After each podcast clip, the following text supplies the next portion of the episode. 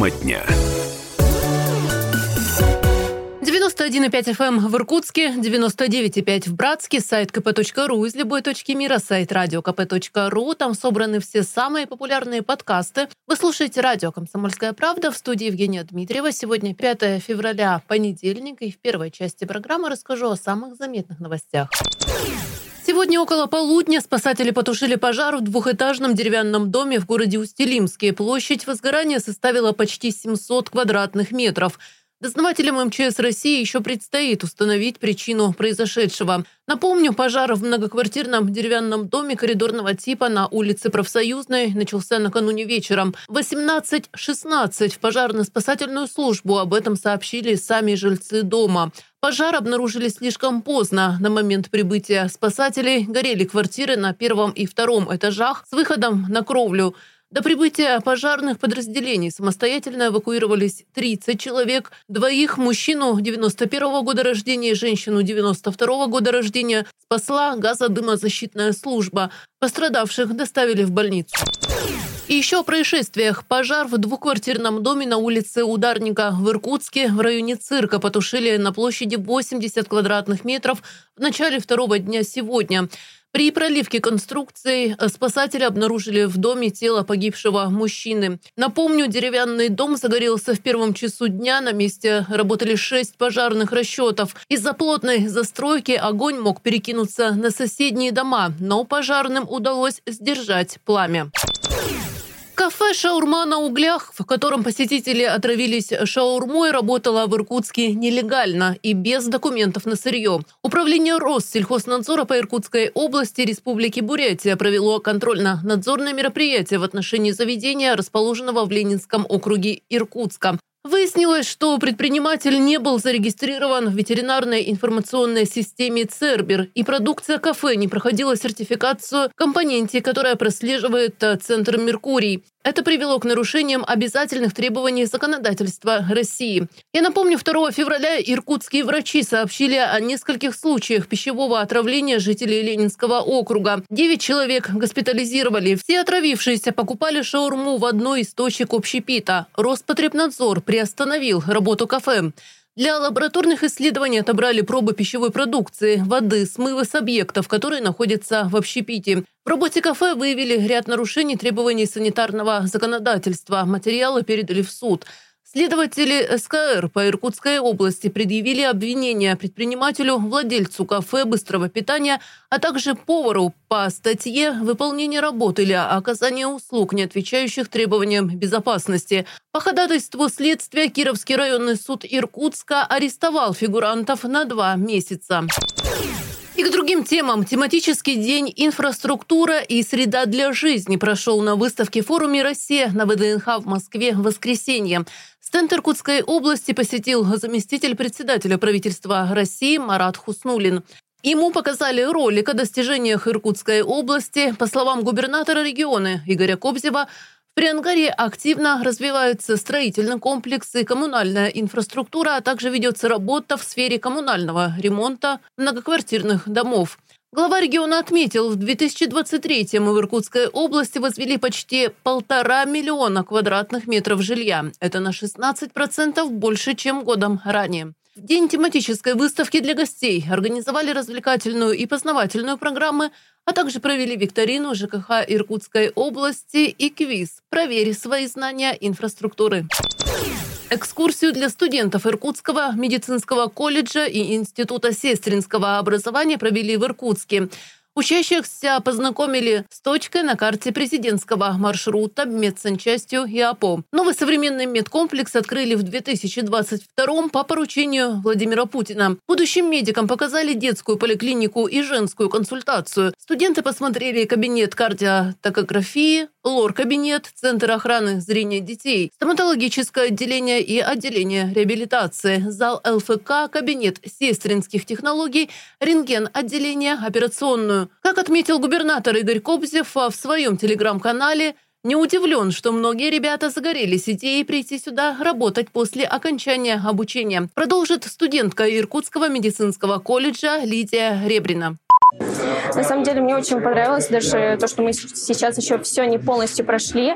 А на самом деле это очень классная задумка, потому что мы можем познакомиться с новым медицинским учреждением, понять, что нам нравится, что не нравится. Медсанчасть ГИАПО – это клиническая база для Иркутского медуниверситета, Института сестринского образования и для двух медколледжей.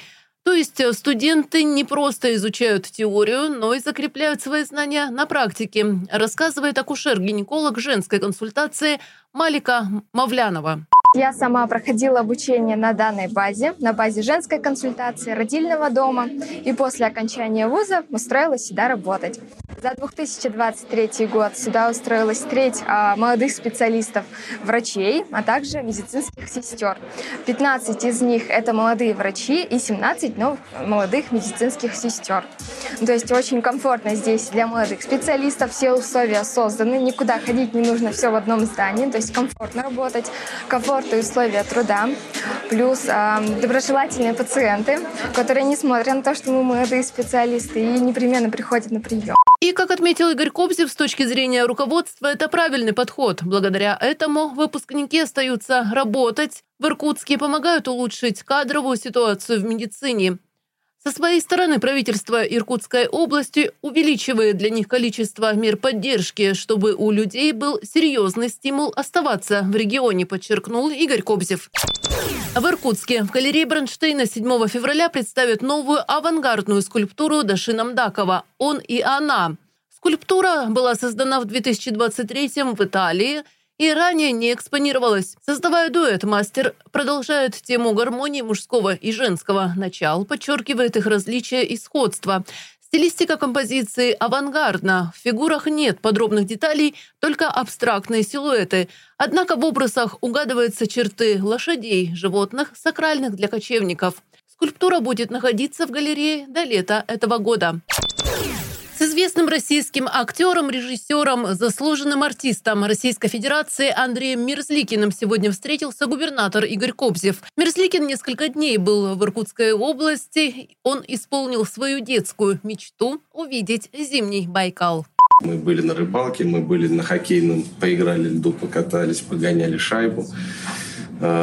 Окрестности, все, которые можно было посмотреть. И вот на воздушной подушке, конечно, по три-четыре часа в день мы путешествовали, смотрели. Это вы здесь живете, не успеваете этим наслаждаться. А вот я решил эту детскую мечту увидеть зимний Байкал, вот эти знаменитые пузырьки и покататься на коньках, реализовать. Вы живете в Иркутске в самой непосредственной близости к Байкалу, и многие из вас, меня это удивило, даже не находят себе силы добраться до самой великой стихии, это Байкал, где можно просто подзарядиться здоровьем. А здоровьем, это имеется в виду радостью, вот такой вот радостью настоящей, человеческой, потому что стихия льда, стихия воды, стихия камня, стихия ветра какого-то совершенно сумасшедшего, который вот на коньке, если встанешь, он тебе унесет до горизонта, и искать будут тебя потом еще двое-трое суток. Это, конечно, впечатляет, и поэтому я всем говорю, вставайте и езжайте на Байкал. И берегите Байкал. Иркутяне знают, что Андрей Мерзликин не раз приезжал в Иркутскую область, снимался в фильме, например, об истории Иркутского завода тяжелого машиностроения, в ленте «Облепиховое лето» про Александра Вампилова, где исполнил роль нашего земляка-писателя. И о спорте. Хоккеисты «Байкал Энергии» установили новый рекорд результативности в истории иркутского хоккея с мячом. третьего февраля наша команда забила шестнадцать мячей в ворота Кировской родины. Матч завершился со счетом шестнадцать один. До этого дня рекордным по счету был матч второго декабря девяносто седьмого года, когда Сибскана победила в Ленинск-Кузнецком местный «Шахтер» со счетом тринадцать один.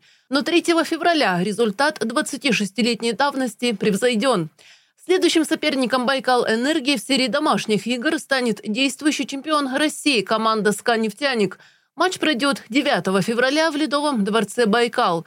Ну а двенадцатого февраля наши хоккеисты встретятся с архангельским «Водником», пятнадцатого февраля с московским «Динамо». И о погоде. Предстоящей ночью в Иркутске минус восемнадцать, днем минус восемь, минус девять. Солнца, осадков не ожидают. Ветер до пяти метров в секунду. К вечеру минус двенадцать-пятнадцать. Ну что ж, сейчас небольшой перерыв. Через пару минут вернемся в студию. Не переключайтесь.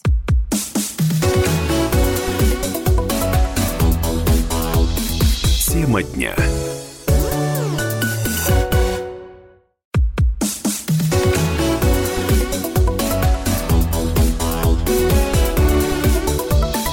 Тема дня.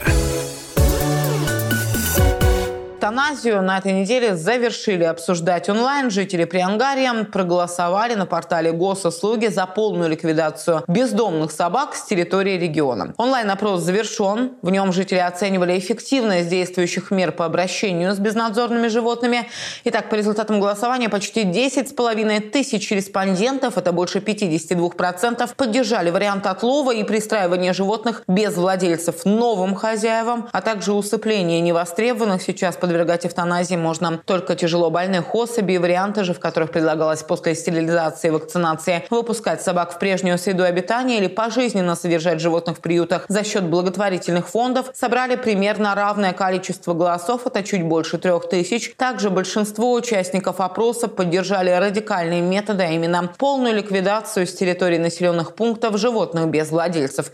Этот вариант набрал чуть больше одиннадцати тысяч голосов или почти пятьдесят шесть процентов.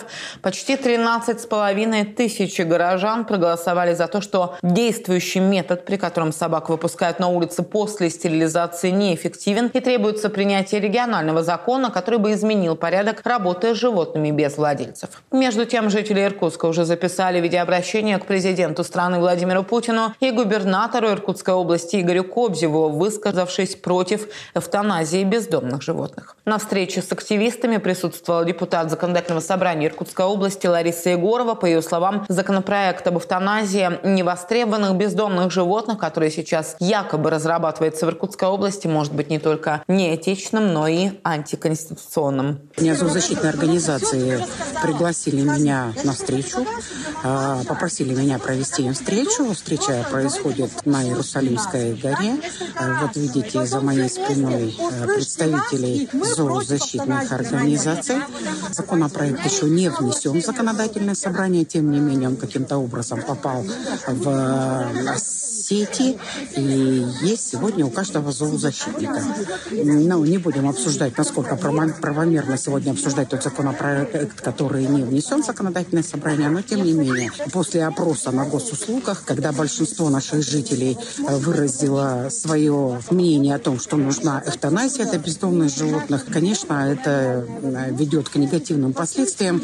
Зоозащитники защищают свою сторону. Люди, которые за эвтаназию будут защищать свою. Считаю, конечно, это обсуждение немного преждевременно, потому что законопроект не внесен. Но, тем не менее, мы в первую очередь должны прислушиваться к тем людям, которые э, знают, э, какие поправки можно внести в закон. И думаю, что мнение зоозащитников тоже будем учитывать. О судьбе животных на этой неделе, естественно, говорили и мы. Обсуждали не только меры, которыми собираются бороться с безнадзорными животными, но это как сейчас существуют приюты, в частности, кота-кафе «Время котов», какие реальные меры поддержки сейчас нужны, как себя чувствуют четвероногие и что ждет их в будущем. Расскажем в следующем интервью. Ну а подробнее эту тему обсуждаем сегодня с нашими активистами, с теми, кому действительно не все равно на судьбу животных, как хозяйских, так и нехозяйских, так и безнадзорных. Давайте знакомиться. Валентина Дубовцева, хозяйка кота-кафе «Время котов». Зоозащитницей вас можно назвать? Как вы? Да, я общественный инспектор области. Общественный инспектор. Психолог, юрист. Прекрасно. Вот такая вот длинная должность. Елизавета Славина. Но Елизавета уже была у нас в студии. Елизавета волонтер и тоже общественный инспектор по обращению с животными. И тоже полагаю, что зоопсихолог с вашими-то навыками воспитания собак уж точно. Ну, мы не используем слово зоопсихолог. Все-таки это кинолог, да. Угу. Все-таки зоопсихолог — это что-то ближе к шарлатанству. Но... Спасибо. У меня, между прочим, московский диплом. Итак, дискуссия началась еще до того, как я успела задать первый вопрос. Но вопрос не в том, как это называется, вопрос в том, что люди переживают в отношении животных. Это абсолютно общая тема. Кроме того, с нами сегодня вот такой вот гость Санта, игристый как Фанта. Подписано на нем. Что у нас за персонаж сегодня вместе с нами? Расскажите. Это Лиза. Наш выпускник, подопечный кот. Он сейчас уже в семье, но макеты такой вид социальной рекламы. Он uh-huh. присутствует, и мы его берем с собой на мероприятие, потому что для котов это огромный стресс, да, куда-то выходить uh-huh. вне своей территории, uh-huh. в отличие от собак. Ну да, но мне кажется, он такой живой, такое, что да, можно да. сразу понять и характер животного, и все остальное. Не удивлена, что уже пристроено, уже нашел свой дом. Давайте начнем, наверное, с самой обсуждаемой темы. Действительно, тема эвтаназии безнадзорных животных после того, как это было принято в Бурятии. Сколько уже месяцев длится, и все как-то вот не отпускает. Знаешь, что наши общественники и из Бурятии привозят собак, но теперь э, был поднят вопрос о том, что, может быть, и в Иркутской области разработан такой проект. Я знаю, что митинг у вас прошел в субботу. Встреча с депутатом. Встр- встреча, да, митинг. Встреча с депутатом Заксобрания Ларисы Егоровой. Встречались вы. Что думаете по этому поводу? А вот сегодня, кстати, накануне подвели итоги голосования. Там такие размытые формулировки и вот Некорректно. некорректные. И мы так до конца и не поняли, что это голосование нам дает и вот к чему все-таки приведет такое народное мнение. Что думаете по этому поводу? Давайте, Валентина, вы как-то кивнули. Давайте с вас, с вас начнем, потому что ну, да, вас на этой встрече видели, вы про нее писали в своих соцсетях. Расскажите, как все прошло, что думаете по этому? Мы встретили, да, коты в принципе всегда были вне политики по определенным субъективным и объективным причинам, но на встречу пришла как раз вот депутат да, Заксобрания Лариса Егорова. Она предложила объединиться, внести свой альтернативный законопроект, как раз создать рабочую группу с учетом как раз мнения той самой общественности, uh-huh. да, которая работает непосредственно вот руками в полях, не на бумаге, которые видят ситуацию изнутри, состоят в чатах по России и видят объективно да, всю ситуацию. Елизавета, ну понятно, что вы с такой громкой фамилией, с известной в Иркутске фамилией и с известнейшим питомником для животных К девять. Обычно мы видим щенка брошенного. Куда мы звоним? К девять. Естественно, вы что думаете? Ну, поможет ли это действительно такие меры для решения вопроса? Ну, здесь встает очень много вопросов, начиная с того, а почему до сих пор не помогло, да, программа стерилизации и выпуска в прежнюю среду обитания? В чем был смысл этой программы? Что если она отработала десять лет, угу. средства выделены, собаки отловлены, обратно выпущены, размножаться они не могут, погибают от естественных причин, естественной смертью. Количество животных должно сократить, сократиться до самого-самого минимума, то есть за счет чего оно пополняется? За счет выброшенных. Понимаем прекрасно все, что столько выброшенных животных быть не может. Угу. Почему до сих пор бездомные животные не исчезли за десять лет с улиц города? Наверное, потому что присутствует некая коррупционная схема, значит, как-то в плане отчетности, в плане выполнения муниципальных контрактов что-то происходит не то. Так неужели нужно заняться не контролем подрядчиков и муниципалитетов, а пытаться воплотить в жизнь какие-то такие экстренные меры? Да. А поможет ли оно, если на данный момент за столько лет и за столько выделенных средств ничего не помогло? Ну да.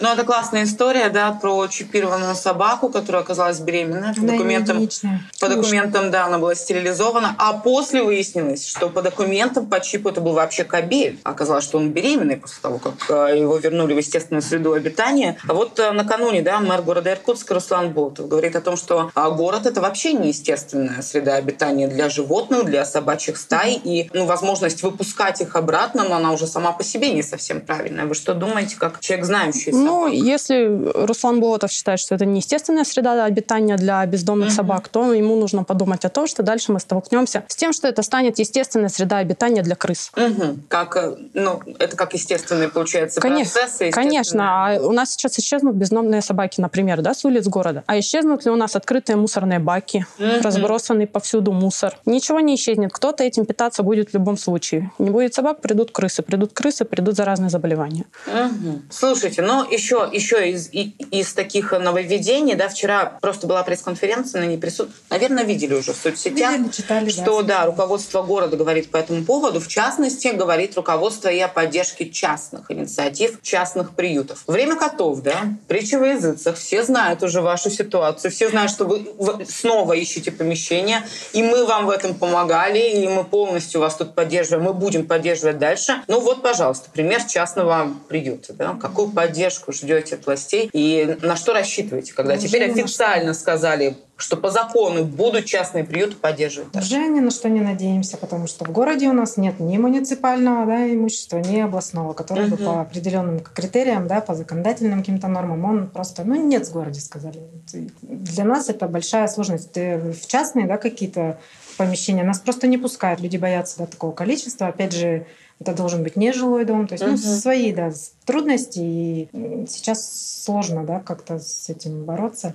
И опять же вопрос к отлову животных. Да? Мы кошачий приют, и мы можем отлавливать только котов. У нас нет условий, да, для содержания собак, и мы не можем участвовать, да, вот в этих тендерах, чтобы просто вот отлавливать и за деньги, потому что подготовка одного кота, да, обходится тысяч пять, стерилизация, вакцинация, то есть, ну, такие какие-то первичные угу. мероприятия. Или за это собаки сразу, чтобы у нас было представление. Собака. Сколько нужно на собачку потратить? По сумме я сейчас не сориентируюсь. Ну, мне кажется, не меньше, давно, а то и больше, больше наверное. Потому что это от веса, да, зависит от стерилизации, и все. И поэтому сложность-то как раз вот в этом, чтобы для начала надо разделить, uh-huh. да, законодательно эти приюты, чтобы не отлавливали собачьих котов, а коты, да, не занимались отловом собак и потом субподрядом отдавали. То есть идет-то еще к тому все, чтобы организациям, которым помогают, они обязательно участвовали в отлове собак. Uh-huh. А, ну понятно, то есть ну, там без вариантов, да? Да, нет, нет, нет, не нет, наш оди- вариант. Нет отдельного тендера на котиков. Вообще, в принципе, все законодательство построено так, да, с общей фразой «животные». Uh-huh. В основном весь упор идет на собак, но подразумевает и котов. А uh-huh. должно быть все-таки четкое законодательное разделение, потому что сейчас гранты, которые выдаются приютам, они также рассчитаны на собак. Мы не можем купить на них помещения. Нам не нужны огромные, да, земли, какие-то площади, территории. Вольеры мы строить тоже не можем, и они нам не нужны на улице, потому что коты-то такие домашние, тепличные, да, да, такие да, да, животные. Да. Поэтому много очень моментов. И сейчас, чтобы под нас, да, поменять все законодательство, ну, вряд ли, да, правительство Иркутской области на это пойдет, потому что постановлением это все регулируется. А, слушайте, гранты. Ну, ну, может быть, не именно под вас, но какие-то гранты как раз, вот, вот которые ну, касаются животных. Приютов мало у нас в Иркутской области, в принципе. Ну, грантовая поддержка помогла бы вам, если сейчас э, не, ну, будет, не будет... За три тысячи восемьсот какой-то подвал мы, возможно, бы купили.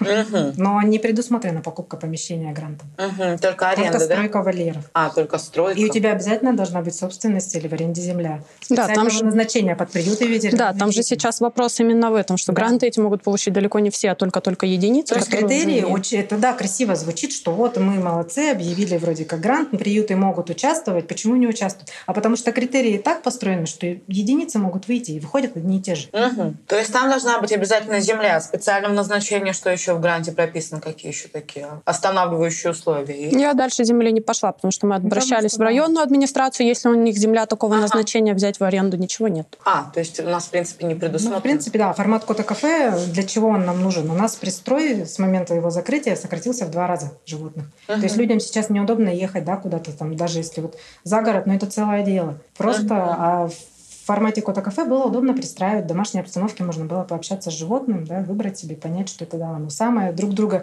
полюбить и все. А сейчас просто ну, вот, ну, в силу да. месторасположения даже. Ну, это все равно, слушайте, приносило хотя бы какой-то доход, да? да выглядело как... Хотя бы мы могли часть компенсировать расходы. Ну, сейчас да. а, а купить, так это же и вообще удивительно. Это же было все-таки некая изюминка иркутской. Да, это очень уникальный города. проект. Хотя в столицах настолько популярны да. эти вещи. Слушайте, я была в Японии. В Японии это вообще одно из трендовых вещей, потому что очень многие люди не могут дома содержать животное. Вообще единицы могут. Вообще единицы могут. Я это вам как котовладелец говорю. Во-первых, это дорого, во-вторых, это ответственно, в-третьих, это нужны особые условия для животных создавать, поэтому единицы могут. Кота-кафе да. было таким вариантом, ну, собственно, компромиссным, мне кажется, для всех. Сейчас-то как дела у вас идут? Не могу не спросить. Сейчас мы ищем помещение. В подвале находиться все равно тяжеловато. Это uh-huh. жилой uh-huh. дом, опять же. Но мы арендуем помещение зоогостиницы, поэтому проще. Переезд, я так понимаю, что у вас к марту уже ну, придет, мы планируем, да? Но пока ничего подходящего мы найти не можем. Сколько питомцев нужно перевести? семьдесят плюс количество меняется там каждый день. Uh-huh. Один уехал, один приехал. Uh-huh. А делали какую-то статистику, сколько животных удалось пристроить за год? За прошлый год всего тридцать пять. В среднем мы пристраивали пятьдесят пять-шестьдесят котов. Uh-huh. Вот так.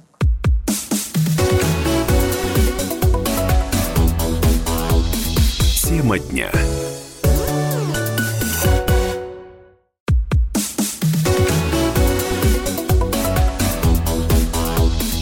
Тема дня. Тема дня в эфире радио «Комсомольская правда». Продолжаем наш диалог с Валентиной Дубовцевой, Елизаветой Славиной, общественными инспекторами по надзору за животными.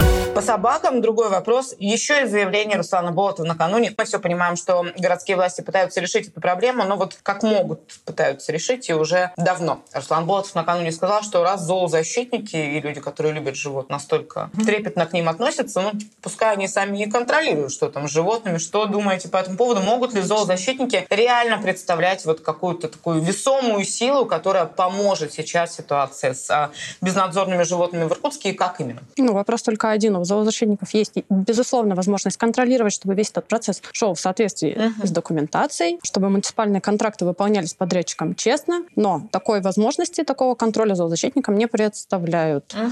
Как вы знаете, наверняка, приют, у которого большинство муниципальных контрактов по региону, попасть невозможно. Ни зоозащитникам, ни общественным инспекторам, ни волонтерам, ни людям, которые хотят забрать себе свою собаку или найти свое животное, попасть в этот приют никак нельзя. Это какое-то абсолютно закрытое, как нам говорят, частное учреждение, хотя собаки это не частные, а муниципальные. И у всех должен быть туда доступ, но такой возможности нет. Вопрос, как контролировать, да? То есть регулярно волонтеры туда приезжают целыми группами, их туда не пускают, они вызывают полицию. Полиция составляет протокол, уезжает, на этом все заканчивается. То есть что происходит за этими закрытыми дверями, за наши деньги налогоплательщиков, совершенно непонятно. Угу. Ну, тут даже удивительно, почему с этим ничего не делается, да? да? Как, не почему ничего не меняется? Мне кажется, наоборот, приюты должны быть заинтересованы в том, чтобы к ним можно было приехать, и посмотреть помочь. на да. и помочь, и посмотреть на животных, какое-то животное забрать, потому что ну, в столицах-то это точно тренд, зачем покупать животное, если можно спасти кого-то. Это mm-hmm. совершенно нормальная история. Но если по документации посмотреть тех же приютов, да, можно увидеть, сколько из этих животных, которых они отловили, якобы пристроено. Каким образом они их пристраивают, если попасть туда нельзя, никакой рекламы mm-hmm. нет. О том, что там есть приют, никто не знает, и вообще находится он в таком месте, что вряд ли человек, который захочет себе собаку, туда поедет. Потому... Ну да, то есть мы сейчас э, сильно осуждаем эвтаназию, переживаем за нее, а по факту это происходит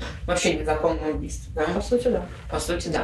Слушайте, еще одна проблема, которая в Иркутске, вот сколько, опять-таки, я работаю в журналистике, мне кажется, сколько я живу в Иркутске, всю жизнь она не решается. Это бабушки на рынке, каждый день я на, хожу от одной работы до другой работы через рынок. Как стояли люди с коробками, так и стоят люди с коробками. Еще в две тысячи пятнадцатом году тоже на пресс-конференции спрашивала у тогдашнего мэра города, что, что делать с этими животными. Ну, потому что это, во-первых, травма, мне кажется, не только для животных, но и для тех, кто их покупает. Животные умирают буквально через пару дней. Это ни для кого не секрет, но вообще все это выглядит ужасно. Ровно на неделю тогда пропали все бабушки с рынка, а потом они все вернулись. Что делать? С вашей точки зрения, что бы вы предложили сделать в такой ситуации? Мне кажется, все волонтеры ежегодно, ежечасно говорят, что решать эту проблему нужно комплексно. Угу. Одна эвтаназия, она не решит ничего. Ну, год, хорошо, хватит нам года, да, пожить в чистом городе. А потом-то опять все то же самое повторится. Проблема у нас в плодильщиках, да, которые вот против стерилизации, против, потому что она против Бога, против природы, потому что кошка, собака что? должна познать радость, радость материнства, да, для нее это там стресс, не знаю, еще что-то такое. Проблема питомников, да, которые разводят. Приюты — это у нас приюты, питомники — это притомники. Понятия тоже необходимо различать и не путать. Питомники там, где разводят определенную породу, да? Единицы зарегистрированных. А Авито откройте, посмотрите, сколько у нас там британцев, мейн-кунов без документов за пятьсот рублей. Угу. Тоже необходимо это все. У меня подружка на улице британца нашла. Вот ну, тоже рядом с работой. Возможно, но она нашла, она не пошла и не купила этого британца. Нет, нет, подобрала. Да, да, то есть да. вот опять же тоже проблема. Проблема у нас как раз вот это вот муниципальное жилье, бабушки, да, не совсем, которые в здравом уме, да, которые разводят этих животных. Но тоже же можно это все изначально контролировать, да, угу. как-то стерилизовать, оставить там этих животных, чтобы они доживали. Кто-то курировал без волонтеров, это без проблем. Мы это делали, делаем, будем делать. Но, опять же, хочется, чтобы и муниципалитет, да, как-то в этом участвовал, он ту же стерилизацию там какую-то выделял. А есть же вроде бы льготная сейчас стерилизация, да? Вот сейчас она есть, да? да. Есть, но там буквально один день в месяц одинаково она есть. Для всех. Да. То есть, туда еще для владельцев животных да, и для тех, кто... Да. Да, да, да. Возможно, для зоозащитных организаций, да, для приютов была бы какая-то скидка, там, не знаю, или бесплатная, или еще что-то. Uh-huh. То есть тоже этот момент нужно учитывать. То есть, ну, проблем там много. Коробочницы, да, они всегда были, есть и будут. Я не понимаю, почему до сих пор сложно решить эту проблему. Uh-huh. Ну, сложно. Опять же, люди идут туда и берут. Да, вот у нас сейчас ситуация такая, что мы пристраиваем животных по договору ответственного хранения. То есть это определенная юридическая ответственность, да, с определенными обязанностями и правами с двух сторон. И нам говорят, мы не хотим так заморачиваться, у вас все очень сложно, мы пойдем возьмем на рынке. Все. Мы, и кто будет отслеживать, да, дальнейшую стерилизацию? Основной у нас пункт, который людей смущает, и они не хотят, да, например, у нас брать котенка, потому что там прописана обязательно стерилизация по достижению возраста, да, uh-huh, uh-huh. зрелости. Они говорят, нет, мы пойдем на рынке возьмем, и все, нам это не надо. Uh-huh. То есть, ну, вот это просто невежество людей. людей. Необходимо работать-то как раз с людьми, потому что это социальная проблема. Мы из года в год об этом говорим. Наша организация, да, наши волонтеры проводят постоянно уроки доброты, и уже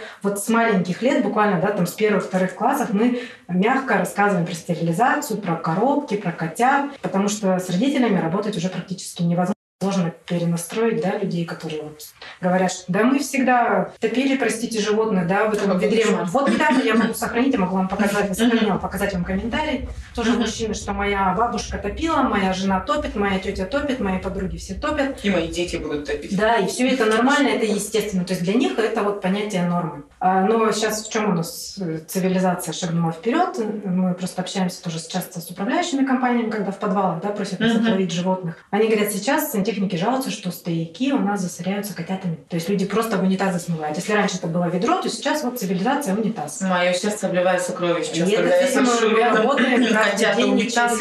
Да, понимаете, просто насколько все. Но зато вот это вот, видите, точка соприкосновения с нашими властями. Они тоже говорят, что все это ответственность людей. Животные не могут быть сами за себя ответственными. И никакая наша ни эвтаназия, ни выделение дополнительных денег, ничего не помогут, пока люди у нас останутся безответственными. Хорошую тему, кстати, подняли про количество животных в квартирах. Тоже вчера Руслан Николаевич сказал, что нужно как-то ограничивать количество животных. Будет проверять, фиксировать. Хор- хороший вопрос. Для вас сколько приемлемое количество кошек в одной квартире? Ну, понятие нормы, оно, знаете, такое очень субъективное. Ну да, берем, берем такую усредненную двухкомнатную квартиру. Многоквартирном, да. Сколько животных, какие, какому количеству животных будет комфорт? Вот, с точки зрения зоопсихологии, опять же, специалисты по коррекции поведения животных, да, и, в принципе, каким-то таким вот научным исследованием, с которым я сталкивалась, а норма на кота десять квадратных метров. Если это минимум.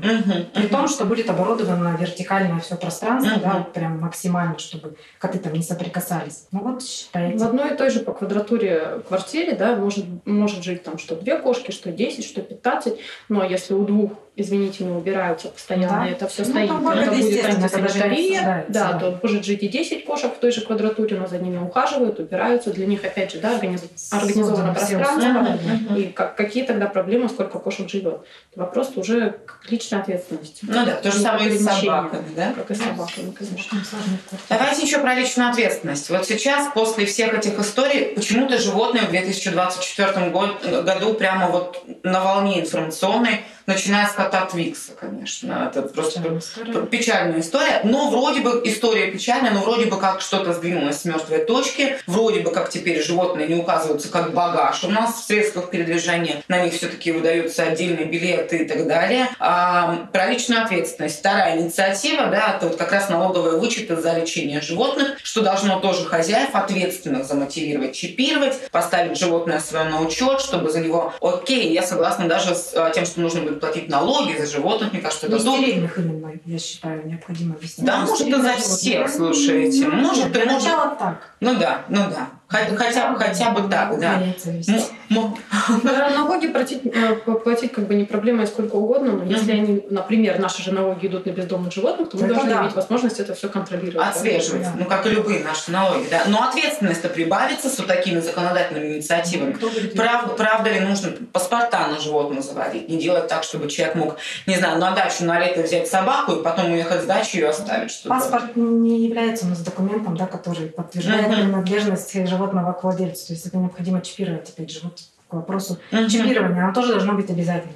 И домашних животных. Домашних и уличных всех. Угу. Такая инициатива тоже есть. Кстати, уже открыли станции для чипирования. Есть, но... Ваш прогноз, какое количество да-да-да, хозяев пойдет чипировать. Свежим. Это должно быть именно обязательно. Сейчас это добровольно. Угу. Сегодня ну, утром читала да. какой-то из документов по закону Бурятии, где было написано: цель этого закона uh-huh. – воспитание населения. Интересно, у нас происходит воспитание населения, будем убивать до живых существ. Вместо того, чтобы уже донести до населения, что это все бред, что стерилизация – это вредно, что стерилизация uh-huh. – это как-то неправильно с точки зрения моральной. Вместо того, чтобы доносить это, мы доносим, что убивать животных – это нормально. Это нормально. Ну, да, воспитание жестокости. Понятие нормы. У всех оно разное. Что бы посоветовали сейчас э, тем людям, которые все-таки, ну, правда, вся эта информационная волна все-таки как-то в людях поднимает хотя бы возможность задуматься о том, что происходит с безнадзорными животными. Что скажете тем, кто вот сейчас действительно зашел на госуслуги, проголосовал против? Если там, ну, там не было графы против, кстати, у нас, там вообще ничего не понятно было, как голосовать. Мы сами проходили это голосование, и мы, слушайте, журналисты запутались, за что мы голосуем в какой-то момент. Что можно сейчас людям посоветовать? Как эту ситуацию изменить? Помогать ли приютам, не знаю, чипировать ли, правда, своих животных, следить ли за соседями, которые как-то недобросовестно относятся к питомцам, что делать? Каждый должен начать с себя, мне кажется. Uh-huh. Смотреть как раз за соседом, а посмотреть на свое животное. Стерилизовано ли оно, как минимум. И вопрос самовыгула. Просто вот настолько он острый. Коты и собаки, они не должны быть, да, в состоянии временной безнадзорности. Uh-huh. Да, в законодательстве. Собаки однозначно должны гулять на поводке с намордником, да, если это какая-то собака такая достаточно крупная, потому что людей много, все... Uh-huh. Разная эмоциональная составляющая у всех. То есть это вот как минимум хотя бы соблюдать вот эти вот минимумы. Но стерилизация — это просто вот единственное сейчас, что нам поможет, потому что даже по предварительным, да, вот подсчетам тоже слушала не так давно информацию, нам надо пятьдесят лет, чтобы сократить количество Ого. бездомных животных, если мы будем массово стерилизовать уличных и домашних, uh-huh. и не будем брать из питомников, покупать, да, вот именно из приютов брать.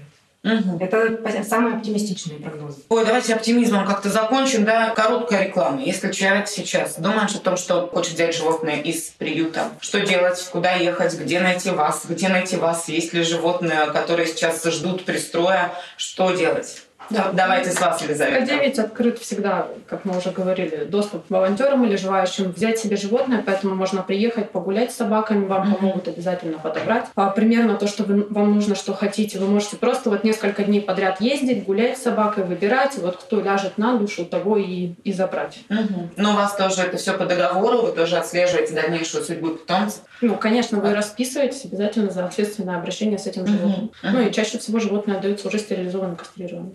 Угу. Время котов. Как встречается сейчас те, кто хочет взять котика себе? В соцсети абсолютно все. Можно написать, присмотреть кого-то. Есть сайт. На сайте можно как раз заполнить анкету потенциального хозяина, ответить на, ответить на определенные вопросы. Мы ознакомим как раз с договором. Если всех все устраивает, мы просто к себе приглашаем, знакомим с питомцами. Потому что, как правило, по фотографии человек, да, выбирает одно, угу. он туда приходит, и его выбирает совсем другой кот. Ну да, потому что у всех, у всех у них свой характер. Должен вот этот контакт состояться, как мы любим говорить, дзинь произойти. И... Угу. Поэтому без проблем тоже, да, все соцсети пишите, мы открыты. Сейчас, конечно, не... нет у нас графика такого определенного, но мы всегда подстроимся. Ой, будем надеяться, что у вас будет как можно больше тех, у кого дзинь случится с его животным, и что все-таки в этом году, с учетом такого информационного подъема, начнут решаться проблемы безнадзорных животных и начнут решаться, и начнут решаться гуманными способами. В совокупности. В совок... Абсолютно правильно. А не единственным, да, выбранным путем, кровавым путем. Абсолютно согласна с вами. Спасибо огромное, что пришли.